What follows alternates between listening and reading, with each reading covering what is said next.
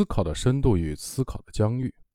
认识艾菲是十几年前的事情了，那个时候他正在读研究生，业余时间加入了 JA，也就是青年成就者协会。那时我还是一名微软的经理，用每周末的时间在 JA 做志愿者，专门给在校大学生讲授职业发展。艾菲让我印象最深刻的是，他总是准备很多问题，等着向我们这些老师提问。那时，每次下课结束以后，我都会步行到学校门口乘车。这时，艾菲就会像小尾巴一样的跟过来，以送我到门口为由，将我送到门口的过程中提出各种各样的问题。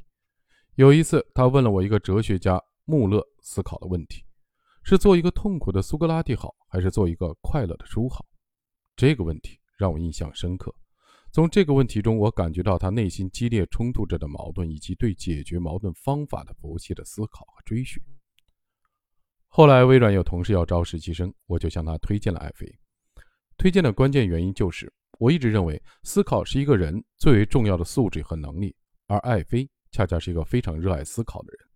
在我看来，三流的人是不学习的人，二流的人是只学习知识的人，而一流的人则是那些学习思考方法。这样的人，为什么这样说呢？不学习的危害显而易见，一天不学，一月不学，可能看不出区别；如果一年不学，两年不学，人与人之间的差别可就大了。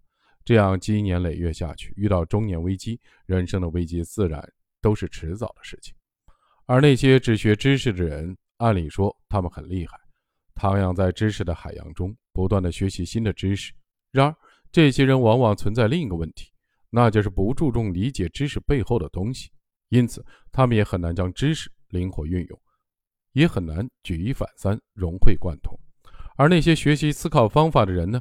虽然知识的学习对他们来说依然必不可少，但他们已经进入更高一层的学习，那就是探索知识背后、方法背后的东西，也就是思考的方法。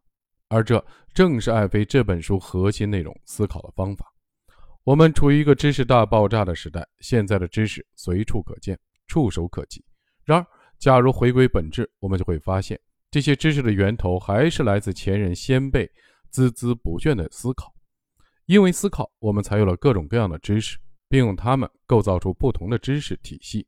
所以，归根结底来说，思考的确是这一切的原动力。一旦有了不懈的直击本质的思考，我们的成长就会没有边界。这样的人可以不断的大量的吸收新知识，不断的去学习别人的逻辑和框架，然后不断的发散延伸，我们的逻辑层次就能在经受海量的新知识的浸入之后，不断的迭代，不断的复盘，不断的调整结构。而这一切发生的重要的基石之一，就是思考的能力，也就是艾菲这本书的论述的重点。就像我一直说的，只有洞察本质，才能拥有开挂的人生。如果能拥有这种思考能力，就算你现在的知识储备不够，拥有的知识结构不完善，你的潜力也是非常巨大的。在艾菲这本书里，他首先谈到了一个问题，即本质到底是什么？我觉得这个问题问得非常好，因为如果要谈本质思考的方法，就应该先谈谈本质是什么，应该先谈谈当我们去做本质思考的时候，思考的到底是什么，然后他又层层推进，抽丝剥茧。从是什么谈到为什么，最后用一整章内容讲了怎么做。相信看完前两章的朋友，一定对本质思考有一些更新、更深刻、更全面的认识。在这本书的下半部，他写的迁移思考也很有意思。这种思考方式，查理芒格用到过，数学家波里亚用到过，但是他们都没有去写他的具体的思考路径。艾菲在这里写了。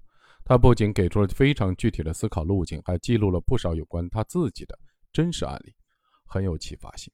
接下来，他更彻底地跳到了框架之外，思考的范畴似乎更广阔了，从商业的管理的领域来到了更多的与人生相关的宏大的议题。这一部分非常有趣，很有冲击力，发人深省。艾菲这本书让我看到了思考的深度以及思考的疆域，我觉得这是一本必须要推荐给更多人看的书。所以欣然作序，希望他能够帮到更多需要帮助的人。